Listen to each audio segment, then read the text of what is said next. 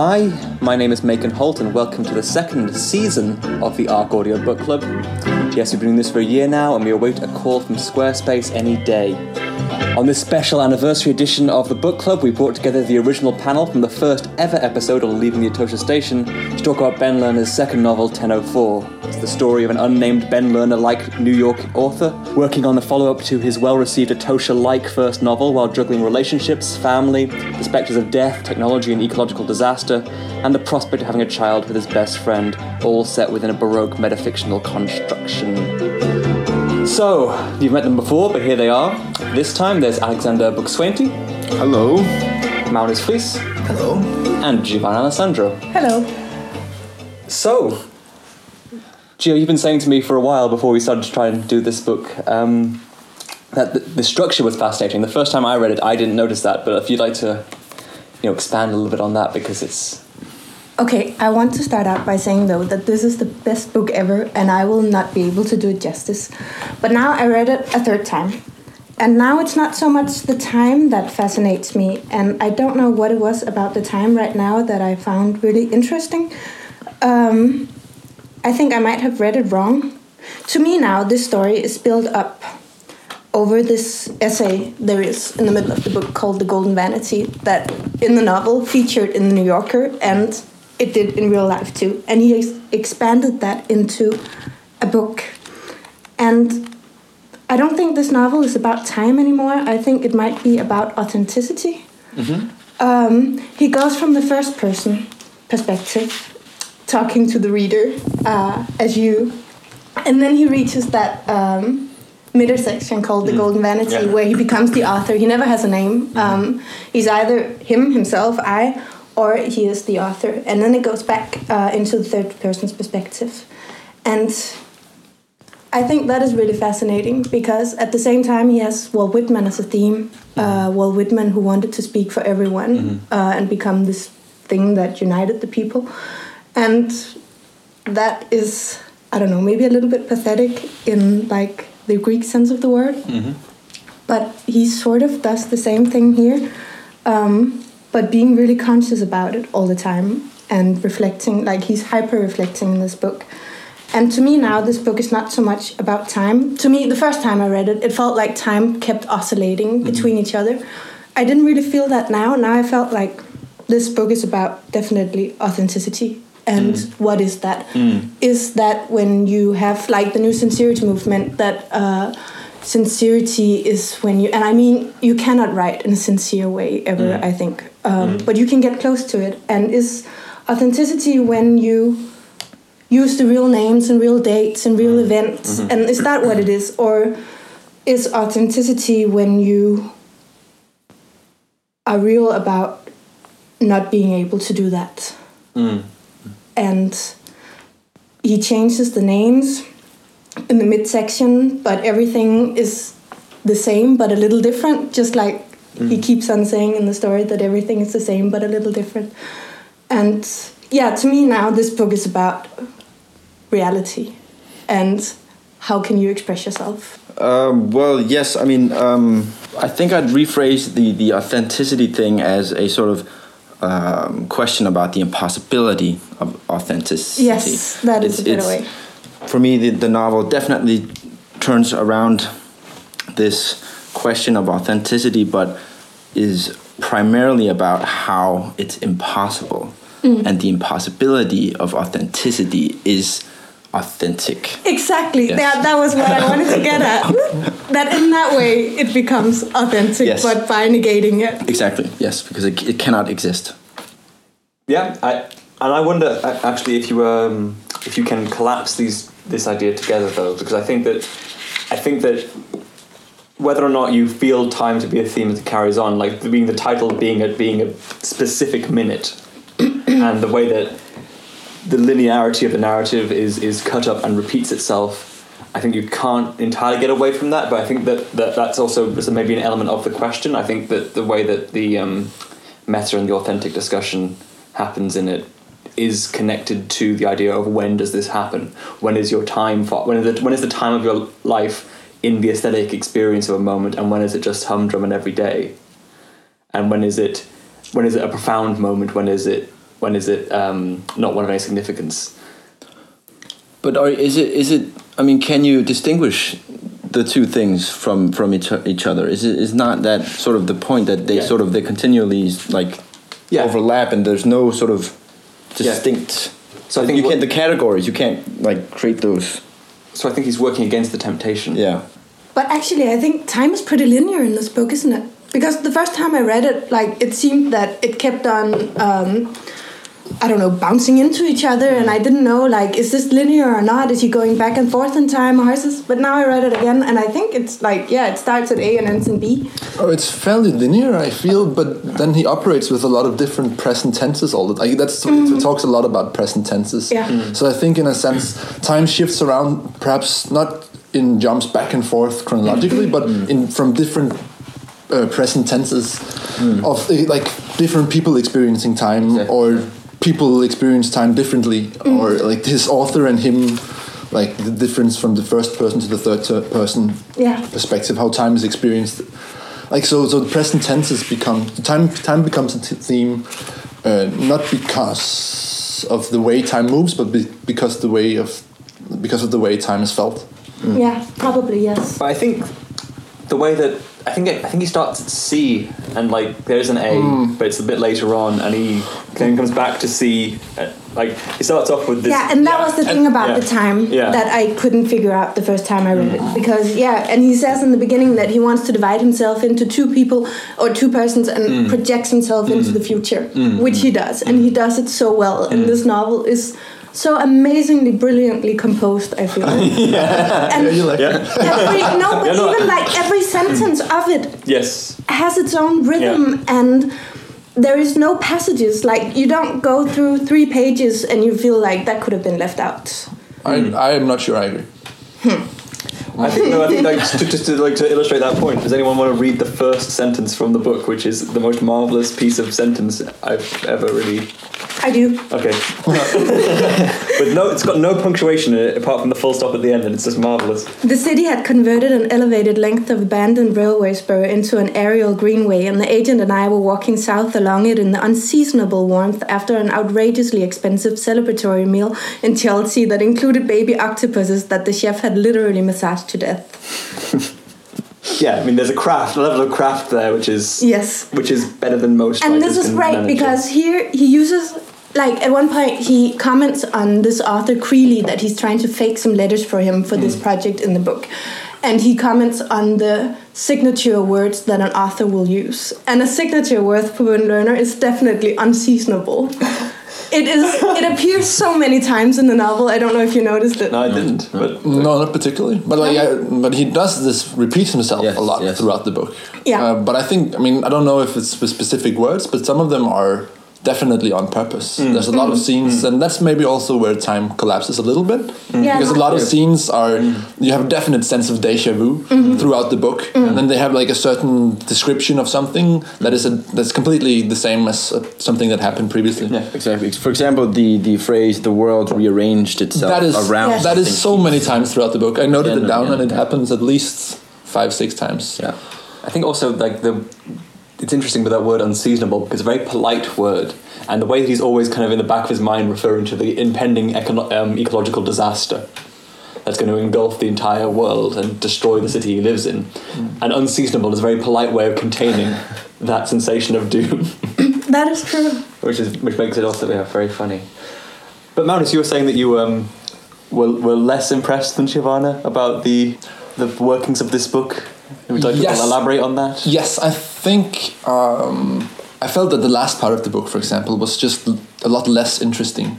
That he has this passage where he is um, he has a residence to write where he like he's supposed to write his new novel, and then he spends a lot of time walking around and watching art and I don't know thinking, and it felt it didn't I didn't it didn't interest me all that much. And I felt like so he does all these things throughout his throughout the book, where he does this like, all these meta comments and he moves between the first and the 3rd person, and he does all these uh, tricks throughout, which I felt sort of mm, they felt not not so much consciously constructed as sort of yeah he just used them and then watched what happened. So the book felt a little, uh, if not, uh, it didn't seem like a whole thing. I mean, I, I felt like it felt a little uh, coincidental that it ended up the way it did. That's and I, I mean that's probably not quite the case, but there's a lot of things that works. Uh, I mean, like, this is a straight hard thing, thing to put into words, I think, but it felt a little uh, random that all these different layers of meta commentary worked, or you know, he, he moves between a lot of different levels, and it felt like purposeless or purposelessly. okay. So you think he was just like showing off, but it served no purpose in the book? No, no, I think like, it's- telling the story, or his like what he wanted to do. I think it serves a great purpose, and I think he does it consciously for sure. But I think it it doesn't follow with any strict necessity that one thing comes after the next. It feels like a lot of different elements has been thrown in and played around with, without it then at the end turning into a complete whole. I didn't feel. I felt like it was like an exercise and a lot of different playing around with with time and, and deja vu and, and what kind of storyteller you are and then it left me afterwards feeling like well okay but it didn't feel like it went anywhere But but is that sense of, of the book not being complete, not sort of the entire project to some extent? I mean, it is like a, a sort of blind child uh, grasping or fumbling in, in darkness after something which we talked about earlier about the authenticity and the non authenticity being authentic kind of thing. So that sort of wholeness is per- perhaps precisely what it doesn't want to be. no that, that, that is probably true uh, I just don't enjoy that as much as Shivana does obviously Yeah, I mean, I think as I started to reread it, I realized that I was able to see set pieces that were executed beautifully. Like, I mean, if you were to be very harshly critical, and you see on the list of which publications it's the book of the year of, and it features a short story originally published in the New Yorker, you think this is the most New Yorkery book ever. Hmm. but the problem is, is like when you see these tricks happening and they start to pile on top of each other, each of them executed so well, you start to go, is this a trick or is this? Am I looking at just a? Is it talent or is it? For example, like he, the fact that he has so many essays about art scattered throughout the thing, inventing artworks. I mean, again, this is also where time and authenticity in, like, get collapsed really, really closely together. In that first um, description of the art show of his uh, his lover um, Alena, Alena. yeah, and uh, her her uh, practice of going from photographs and recreating them as kind of re- Renaissance paintings. What's interesting is like there's no better example to sort of illustrate his point. And then you kind of think, but you have invented this artwork to illustrate your point, which I guess is a thing you do. Um, please, someone jump in on yes this. I think that that exact feeling of just stuff piling on top of each other I had the same feeling and I think that is very like this very spot on describing what happens in this book. A lot of piling up happens. Mm. Like he does all these different things, events, art, and like and all of it mm. sort of circling around the same themes, and then just sort of after a while there's a a pile that has amassed, and mm-hmm. that pile just then amounts to the book. And I think my second read through I enjoyed it a lot more mm-hmm. because the first one I expected, you know, okay, I want it needs to go somewhere. Mm-hmm. Whereas in the second read through, I was able to perhaps a bit little more enjoy uh, just this piling up. Mm. But it's great because the plot goes nowhere. I mean, stuff happens, but mm-hmm. He is left unchanged, mm. and he still has the same questions by the end of the book as he mm-hmm. has in the beginning, and nothing has really changed. He's not mm. become wiser or smarter or anything. It's like his friend has become pregnant, but I think that's the only thing that is changed. And the book exists. yes, mm. um, So the world is the same, only a little different. exactly. Yeah. As the epigraph says. Great. Did you notice? I mean, from his first novel, Leaving the Atocha Station, uh, he uses John Ashbery a lot. His protagonist reads John Ashbery and uses his poems and all that. Now he uses Walt Whitman. Did you see that he threw in a lot of uh, strophes like verses from Crossing the Brooklyn Ferry? No. Like without quotation marks or anything, it's just there, and like, you have to have read the poem and remember it to see that it's there. It's not totally you can't recreate it from what he used, but he used a lot of it and just like dropped it in. No, I didn't notice. I noticed sometimes throughout the book he marks that he quote quotes a poem by just making a dash between two sentences, and then I know okay, so that's a this is taken from somewhere. Uh, but no, I haven't read that poem either, so No, I mean that was the thing. Like, uh, yeah, yeah, you have to you get a real chance to show off your erudition when you uh, when you read his work. I guess. But it doesn't stop you from from being able to read the book. I No. even even it's it's No, no. com- very dense. I mean, this is this is a very dense novel, I think. But because the ideas are so compacted closely in, the, in these incredible sentences, but still, you can read through it. I mean, the narrative, the the story is enjoyable enough. it flows easily. I think. flows very easily, and you get these very big ideas about art and and capitalism and all these big things, which which is what I really love about this book, how it maintains juggling these two two things that make it very enjoyable. Then I also wonder about that because when I, re- I read his his um his his very quick and condensed analysis of analyses of uh, capitalism, I always think, great. They well, are- well, well done. But also, they are like they seem like uh, like imitation. Like they don't seem like they seem like uh, intentionally uh, dense or like sort of mimicking an, an academic language. Sort of also seems like making fun of it. Yeah. Uh, or it's instead of maybe it's an ironic distance to himself that he says, okay, so maybe Yeah. Like, he makes fun of himself. Yeah, he's That's- also- that's how it sounds like. He's a he's a um he's a professor as well by trade. Like he's he teaches classes in universities about this sort of thing. I think Brooklyn College. Yeah. So it's like so it's that kind of it's almost like he's stating the necessary thing like it's like the the the Derridian thing of in the conditions of this we can say that this food co-op is ridiculous. For- But what this book does, I think, is just raise a lot of questions in a really brilliant way. Um, and what I really like is one of the big themes in it is art. Um, there's the Institute of Total Art, which Oh, yeah. is great. And he, actually, that was a real idea. He says, uh, like in the last part of the book, in acknowledgement, that he took that idea from the Institute of Salvaged Art.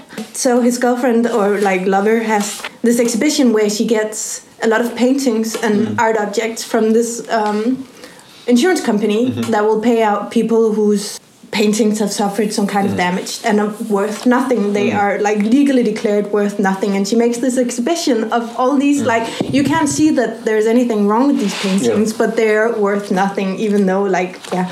It's ridiculous, and how he reflects upon like he loves it because now art has been set free to just be art Yeah. without having money in it, Yeah. um, decapitalized. But this is sort of actually a recurring theme, sort of where you take them, uh, the object or the experience, and disconnect it from what usually mm, gives it meaning. He has this. This another ex- example is this moment in uh, in the car with Alex after his, I think, dentist appointment where he was uh, drugged, and then he has this intense experience of beauty and the world is uh, just so beautiful, and, and and he knows that he won't be able to remember remember this later on. Uh, so he says this gives it gives the experience sort of. Uh, Intensifies it. intensifies it yeah and i feel like that is sort of connected also to the fact of art that has its sort of its money value removed it's like he talks about this experience where he was drugged as, a, mm-hmm. as a moment this like taken out of time and it exists outside of time Yeah, but only because he wouldn't be able to remember it. yeah. And then he says, I remembered it. Yeah. So it never happened. yeah and that's the thing but that but sort of and i okay so maybe this is not a clear connection but i feel like it is related to this thing where art is taken out of its sort of there's suddenly the purpose for some mm. Some this, the purpose of somehow been changed. Yeah. or you know art gets to exist for its own sake eh, rather than for monetary value. And it's sort of that's how it that, that experience of being drugged and of beauty sort of that experience gets to exist without having to be purposeful in like a, a in the sense of a life or this is not a meaningful thing that happened to him. It's just an intense moment of beauty But in, in a sense, also when you divorce the artwork from the from the economic value of it, like the um, at, at this uh, Alex we were saying earlier about the the uh, the can of coffee before the storm, and as he yeah. looks at the coffee can, he sees its connections through the whole uh, through the the forest where it's grown into the production and systems, the delivery and distribution, then it arrives to him. That coffee can has a lot of cultural meaning embedded upon it because it has this. It's in this massive network of economics, and when you take away that from the artwork, you you put it in, you put it into storage where it disappears, mm-hmm. and then of course when it becomes the Institute of Social Art, it may be able to attain a monetary value again. It be, is transformed into a new thing. And it almost becomes like a sci fi novel because he's able to project himself. He says he wants to project himself into multiple futures and he can see like this whole grid of what happens and where the coffee can came from and how stuff in the food co op had been transported from Mexico to JFK to go upstate to go back again. And he can see all these maps of like what has happened to things and feelings and everything. And he starts out in the novel by eating, like ingesting these uh, octopi and he says that like he can feel the empathy going inside of him and like the world's smartest animal or the, like the world's animal that has most empathy or something like that is inside of him. And he's like he's kidding and he's not kidding when he say that he can feel like um, like that octopus. And like to me that sort of gave him the ability to write this book from this point on which i think is great. That's a yeah. I'd like to return to that moment actually because the um the, the moment of the twilight sedation I think is really fascinating um, because that's in the story section of the Golden Vanity, which is him taking the information he's outlined in, in part one of all the different characters and then repurposing it to a fiction. So it's actually it's his friend's dental surgery that he has then placed upon himself to have had. So it's his friend's twilight sedation experience that he is able to draw on and generate and and then of course be able to ex- declare having experienced whilst it never would have happened if it was actually in effect.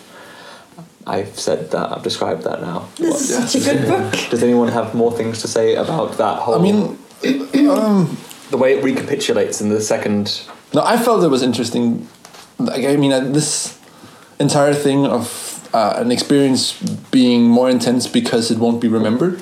I think that is an interesting idea. And you can associate the story about his coworker to that, the Noor girl mm. who That's finds out exactly that what I wanted to. That's what I wanted to. Arab, and she finds out that she's not Arabic at all. She mm. had a different father, and mm. she's actually I don't know if she was Jewish or that was the story he wanted to write or something like that. But she's not Arabic at all, and she's been living her life on this lie, and she's identified herself with this like genetic material that, and like nationality that she doesn't have.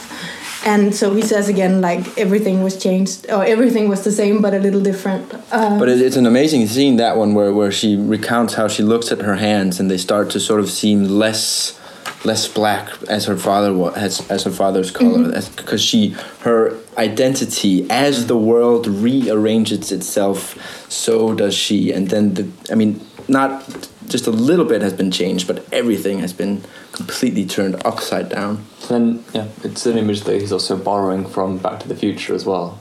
Like the, the pale hand the fading out hand in the photograph of marty mcfly and And also, uh, just while we're at Noor, uh, she also has the story of her brother, I think, uh, or she recounts a story where um someone who's had this big beef with his brother that his brother doesn't know about. And he then finally decides to call him up and just get it out, get out, get it out, and confront him about it. Hmm. So he just calls up his brother and says, "Okay, I don't want you to talk. I just want you to listen." And so he recounts all these all these grievances hmm. that he has with his brother. Uh, and then when he's done and feeling relieved that he's finally said it, it turns out that the brother the call disconnected. Uh, and so he calls up his brother again and says, "So how much of that did you hear?" And the brother said, "Yeah, I heard you you, you mentioning that you had something to say, and then the connection was lost." um, and then the point is that he never he never actually says repeats this story. So he's this is another event that happened, but then didn't actually happen. Uh, Just like that in moment of intense beauty, Uh, or her Noor's. Uh, like Her- her- heritage, yeah, yeah. So, so what he's doing is he's he's connecting things and he's di- disconnecting things and saying that the two things can be the same and that you actually can perhaps in some way travel back in time or sort of travel in the future via this connection disconnection thing. I mean, with with Noor, her perception, her identity is completely changed after this Yep. re. Uh, positioning of the past, I guess. Yeah, yeah. So, so the possibility of going back and forth suddenly opens. Yeah, yeah. So th- we via event in the now, Mm. uh, her past is suddenly completely rearranged. Yes. Uh, which All the then also is the now. yeah. Yeah, yeah. Yeah. It's the quilting point, of course. quilting point? The Lacanian quilting point. Oh, sure. okay. That's a phrase. The, yes. the quilting point. Point de capiton. Yes. Okay. But there, and the, just just now while we're at it, there is this entire thing about scene about watching the Challenger live go s- explode. oh yeah. Which is the same thing. The Yeah. same thing happens yet again because everyone he's ever all his Mm. friends and when you ask them, they all answer, "Yeah, we watched this live on television." Mm. Uh, but then he just, but then it turns out that this was not the Challenger Yeah. Mm. mission blowing up. Did not wasn't broadcast live except for very few places. So in fact, most people uh, have not watched it live. Yeah. But everyone thinks they did. So th- this is another s- in- instance of something that happened but then didn't actually happen. Yep. Which he then also ties to his um, his origins as a poet, which is that fascinating thing about the uh, the speech that uh, Reagan reads and the line he quotes at the end, saying about how they uh, slipped the surly bonds of earth to touch the face of God, which then was a thing produced by a speechwriter who was referencing a young military poet who was actually stealing somebody else's work, and he likes none of it, and yet that profound moment stuck in his mind, and that's forms who he is. Yes. Yes. And So hence- is this time or identity or like what is this? But I think uh, maybe returning to this uh, pile of stuff that Macon mentioned in the beginning, it's a way of talking about these things without being explicit about it, or being able to sort of dance around these subjects without going, okay, this is what I definitely want to talk about. And So that is great because I don't want him to tell me how mm. the world is. No, because that wouldn't be a novel. That then that would be sort of a philosophical approach to understanding time. We would be going down a completely different lane if he wasn't dancing around these things. But that is, I mean, that is literary fiction for you, right? Yeah. Like that's the ability to dance around mm. ideas without actually solidifying them into to one thing, but being able to talk about them, like sort of through at an angle or not not directly. Looking awry. Yeah. Yeah, I think there's that the kind of the spectre of the collapse of everything is is in the background of this book all the time, and in some ways, at the same time, It's he not is. in the background. He's really explicit about how like the sea is polluted and the world is gonna end and the city's gonna be underwater and What's, in the yeah. back, what's in the background is in like it's like it's it's situated within his anxieties, not Hmm. within his narrative. No one else is going around going, "Oh, we gotta go prepare the storm shelter." So often, even even Except in the for the storm times, except, except for the kid, and except- except for when like the entire city is talking about the coming storm. Yes, apart from those particular moments. but like, but like, but, but, Yeah, then, no, but, but- then, but then, but then it's always like, if it is as dire as this, why is there not an everyday concern? Yeah, yeah. Well, how do we prepare for it way in advance of? Oh, the weather report says the week's coming up. And then his action when he meets someone who is equally as paranoid as he is Mm. is to take the voice of like the elder, like it's gonna be fine, son. Mm. Um, yeah, I think that was great. But I think I don't know. There's something that parallel motion to me that like I, there's there's. It's not just that things are piled on top of each other and they, they create a structure. It's that they kind of they compress into one another. They bl- they they blend and blur, and that's actually I think where the oh you've written that down. No, he, Palim- palimpsest- palimpsestic. plagiarism that moves through bodies and time. He's like, this is just Yeah. because I've had that feeling, and this is exactly what this is, right? Like the palimpsestic thing, right? Yeah, yeah, yeah. Uh, where a lot of things are written Yeah. on top of each other, or Yeah. you know, yeah. Yeah, but it's but it's also it's that so that happens within the textures of the work and the mechanisms of the work, but it's also different spheres that come into contact with one another. Like he has to come into contact with human biology in a very intimate way at the sperm bank. He has to um, come into like for example, I think there's a there's a wonderful remark when he's at the sperm bank and he does he makes a a um, he's imagining what he'll tell their future child he and his friend alex if once she's born about her origin. So your dad watched a video of a young woman whose family hails from the world's most populous continent get sodomized for money and emptied his sperm into a cup. He paid a bunch of people to wash and shoot it into your mom through, tu- through a tube. That has so many things going on in it, and it's so direly dark, but it contains, s- but the, the, the, this kind of like joy of everything collapsing into that moment of his own self-loathing. Is that not fascinating? Say more. Say more. I, okay, so that sentence has within it a critique of patriarchal racism in pornography. sure. Bounce that devices. Um, Check.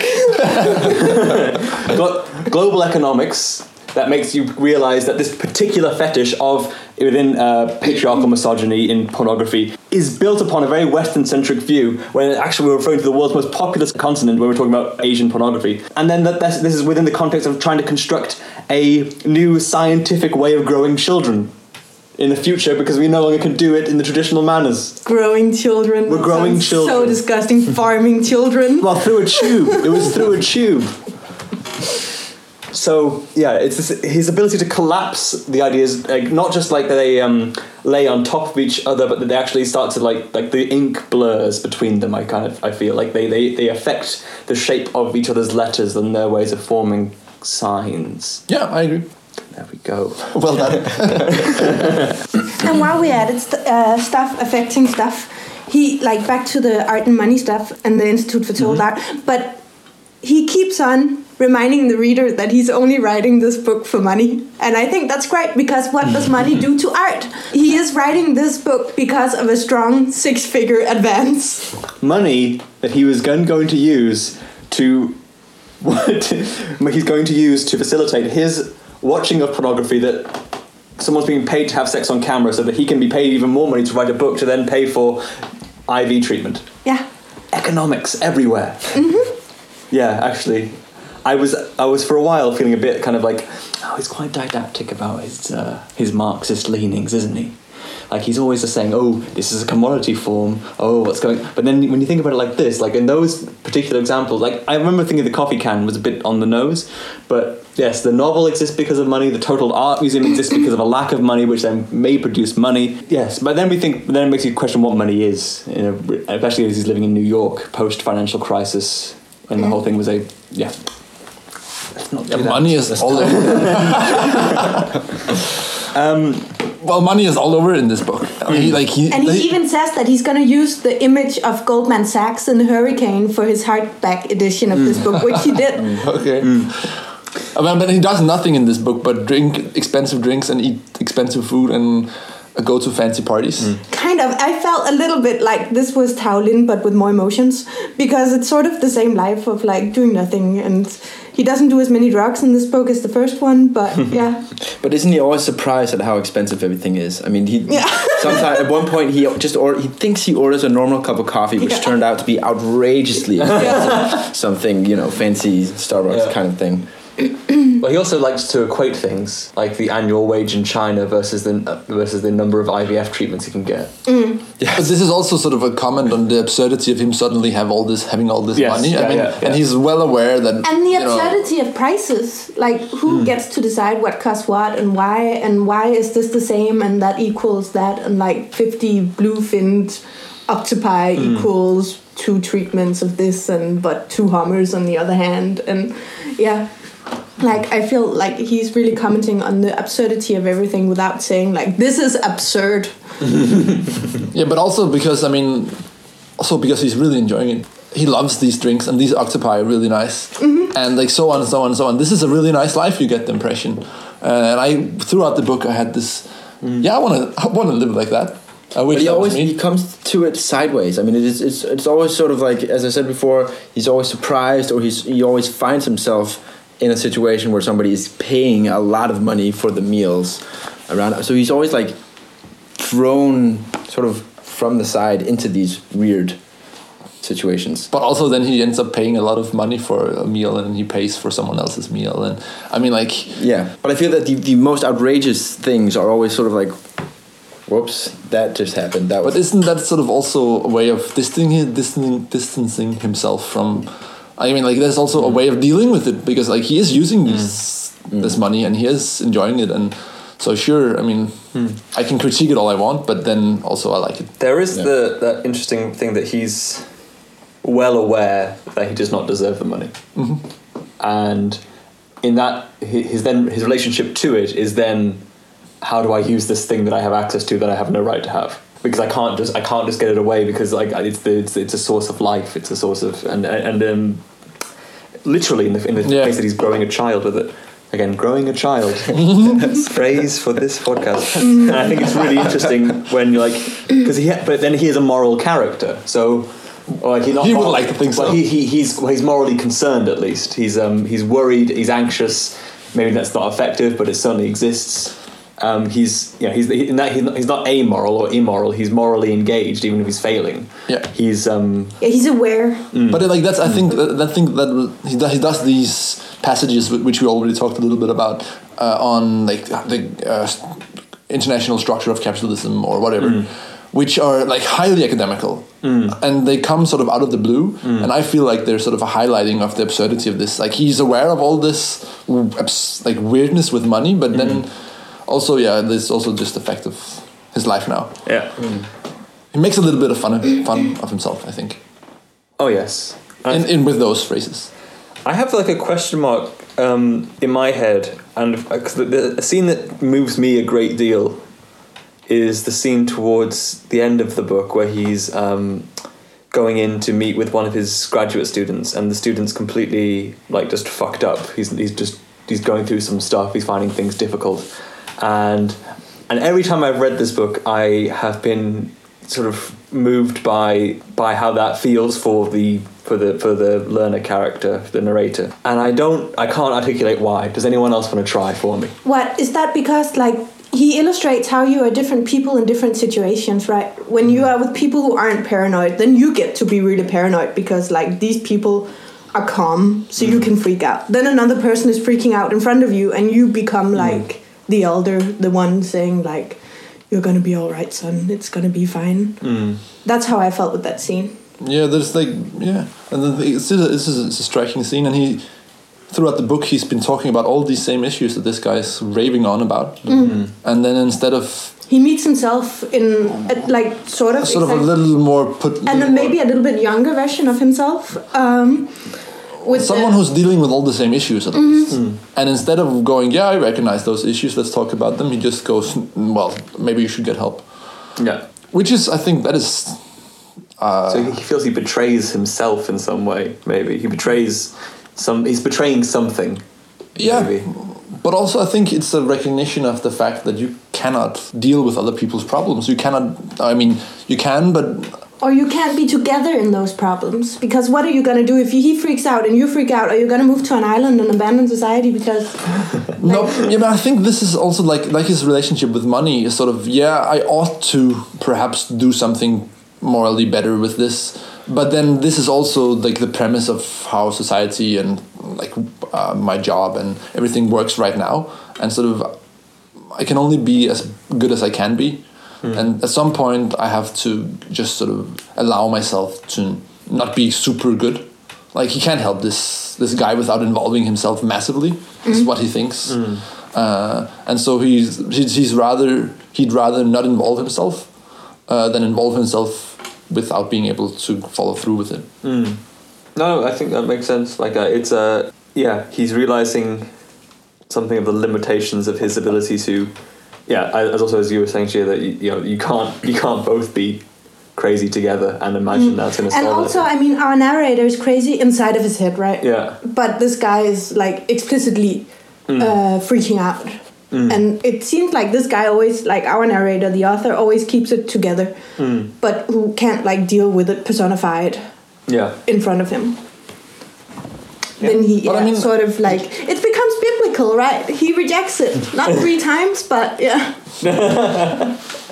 Well, he rejects it first with uh, with um, the the kid he's uh, tutoring when the, the kid That starts is true, and twice I think even because there are two hurricanes, right? Yeah. And like Joseph Kony for one, and then the city underwater Why not? twice. It's Joseph Coney, the actor And- Joseph Coney, not, not, not a hurricane named Joseph Coney in a kind of tasteless. Ah, new readers cannot get on here. But, but there are hmm. two things in this book that annoy me. Okay. And I'm saying this out of love. But for once, there are two women in this, this book Yeah. that have like lead characters. To me, it seemed like very stereotypical women of like, they are the ones you can fuck and they are the ones you can marry. And here hmm. we have the brilliant artist woman that is his lover, mm-hmm. and then we have his friend with the perfect collarbones that he has a kid with. Yeah. And those women are like, what the fuck? But then he can't. But then it's. But then it's not. Um, maybe that's the case with the Alena character that it becomes the one you can fuck and that kind of. Maybe, but I, we'll have to go into that in a bit. But more, like with Alex, I don't think it can be said uh, that's the one that you marry because of how hard she works to make sure that he is kept firmly at a, at, at, in a place where he's present, but over there. Yeah, kind of. Then they have sex, and he has to think about like Yeah, everyone he, else. he has to think about that. Yeah. she's not. Like there's there's an implicit thing in their relationship where she's like going, no, this isn't this doesn't necessarily lead anywhere. Uh, but it just seemed still that like she was so perfect, of like this Well, uh, But she's a per- she's a- untainted, uh, cool, calm, collected, tutors children. But isn't this just the difference of like you know whose uh, mind you get to be inside? Like he, we know that he is uh, uh, corrupt in all of these various ways, but then he, he has a relationship with his best friend, and of course she, she's depicted as being nice. Like you don't get to be part of inside of her. I mean, also, I mean, I'm not sure. Like she does this. She wants him to be the father, but she doesn't want to be with him. And sort of, I mean, like I don't. I'm not sure she's. Is that an okay, an okay thing to do? I don't think it's a morally completely uh, okay thing. I mean, or I mean, I'm not saying it's not okay, but I mean, there's there's an element of harvesting in it, though. yeah, there are. and it's her project, right? It's not Yeah. his project. yeah.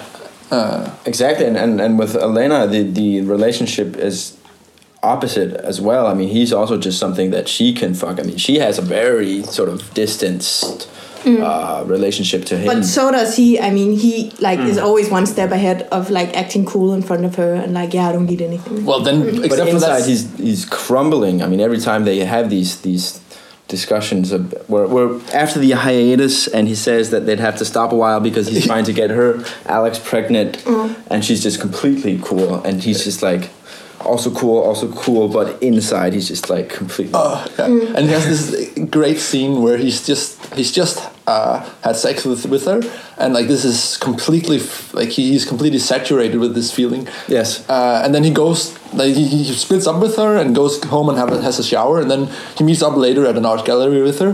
They split up, by the way, because she says that Yeah. they don't, they're not supposed to go together. Yeah, yeah, yeah. And he's like, okay, sure, plays plays it cool. and Then he shows up, and then she borderline ignores him, and like, uh, I I mean, I don't know. Um, There's this, this incredible awkward scene where they they come in, him and Alex, and then he sees Alena and he waves, and she sort of just like looks over the shoulder at him, and then doesn't really send any sort of recognition, uh, signifying things. yeah. Yeah. But I don't know. There's still something with that with these women that really bother me, and I'm not sure what it is. But Yeah. maybe it's that Alex like is so nice, has no Yeah. ambition. She just wants a kid, and Yeah. like he can love her uh, like unconditionally, but she's not a real person. Alena sort of seems almost like a real person, Yeah. but also like with no nuances. She is. Mm. just like this, I don't know, femme fatale of a dream woman. But that's the reason why he's infatuated with her, with her, why she never changes from that status of, like, as you say, the one you can fuck, because she's mysterious to him. Mm-hmm. She's, of course, not mysterious to people who know her, but, mm. like, she's mysterious to him. And that's why it's like it's that combination of proximity and distance, which is mm. also the theme of the entire book, which which is what makes it alluring. That's why that relationship is as it is, mm-hmm. and why so many of those are. But maybe, yeah, I mean, he probably I think he does a really nice job actually of drawing the the, the um the, the famous female author he meets at the party. Yes. Mm. She sounds they, they, that's a I find that a wonderfully endearing mm-hmm. scene and the way they they Yeah.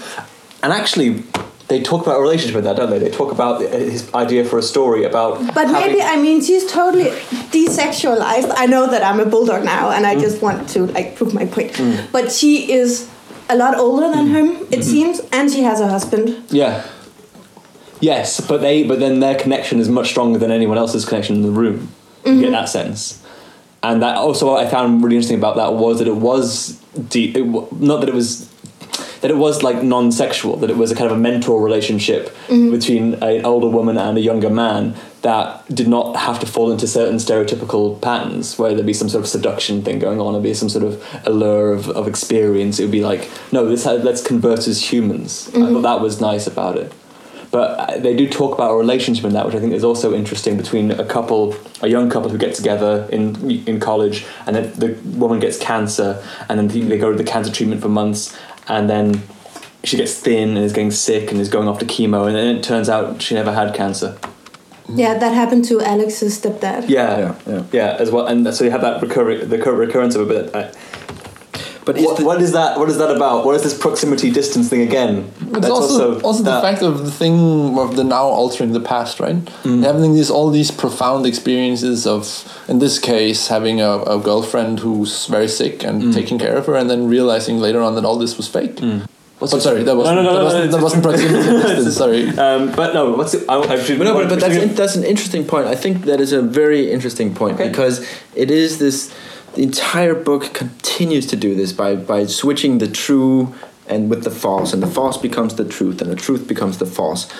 Uh, that story uh, you just related, which turns out to be a fake thing, is a horrible experience for uh, the boyfriend. But for example, the Nora story, where where she finds out that her father um, isn't her father, and and all of a sudden she, I mean, she does lose sort of her identity, but she still feels that she's like, she couldn't. Her first reaction was like, "What am I supposed to, supposed to say?" I feel numb, and so the actual event, the the actual sort of horrible thing, doesn't really mm. convert to any sort of like profound or, or large sort of emotional meaning in some way. I'm just going to go back. I want to. I, want I will just want say I to, agree with. I think that's a good point. I, I just wanted to like tie back in while we had the chance because I think we've, we've, got, we've gone like yeah we've gone over the Noor and I just wonder, wonder what Gio's second point of disagreement was with her favorite book. You may correct me here. No, There are no black people. that's true. And no, no, no, no. Really, he like cannot hmm. sit in a room for two seconds without seeing all the power structures of like how the coffee got here, who touched it, hmm. how many times. Um, like every time he's at a restaurant, it's Spanish workers that are serving him, and they're Spanish speaking, and he knows that they're at a minimum wage and all that stuff. He's hyper aware of like the Chinese porn industry, everything. There are no black people.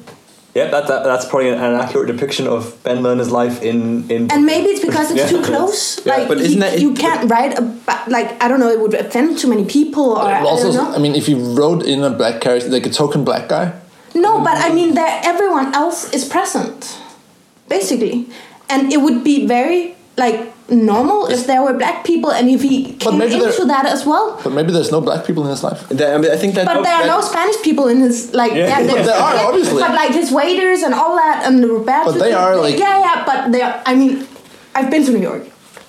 yeah, there are a lot of black people. They are in his life in the same way that the Spanish waiters are. Okay. Hmm. Yeah, I think that's um, it's an interesting point. Like uh, his, uh, and that, I think that's also one of the things where you feel the um, the the the uh, structures of the audience onto it. Like this is, yeah, okay. So those, so, but those are the two. Yeah, like the two obvious things, Mm. obvious things that I think like that I didn't like in this book, or not even didn't like, but like noticed, like what the fuck. Um, But the point of the, the point of perception, I mean, the, the place where the person is, is speaking from the totally overly self conscious consciousness that we're mm-hmm. dealing with, is that not sort of an ironic position to begin with?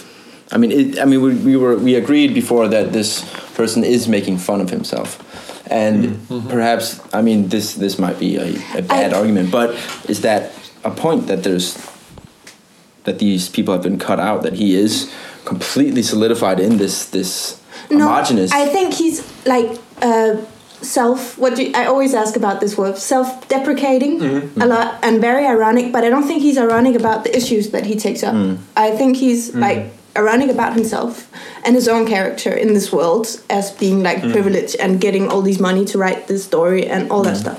I don't think he's ironic about the problems. Yeah. Like he describes them. He doesn't defend them, but he describes them as being real, happening right now. Yeah. I don't see that as like an ironic comment about the world at all. To me, that it like feels very sincere.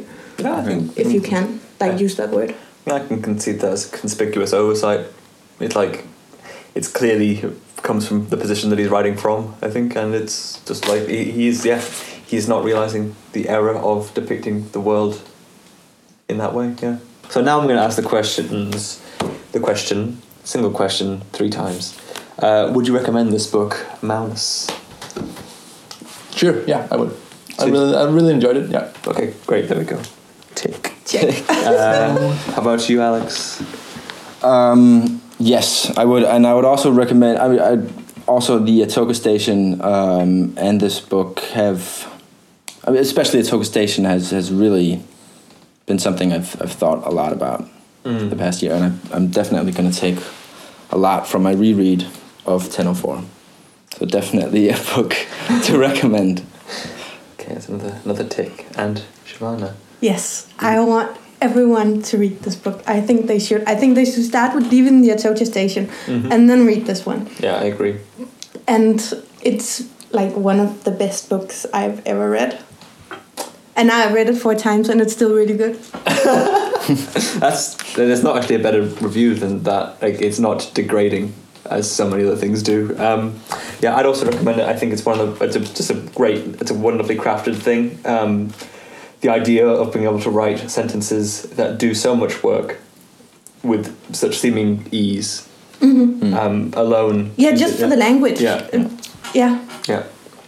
So that's um that's it from us for this time. Thanks everybody for listening and for talking in this room and we'll be back next month where we'll be talking about Nell Zink's first novel, The Wallcreeper, which has disturbed Not very many. Okay. Certain people have been disturbed, others have been kind of disturbed by the lack of disturbance. there we go. Thank you.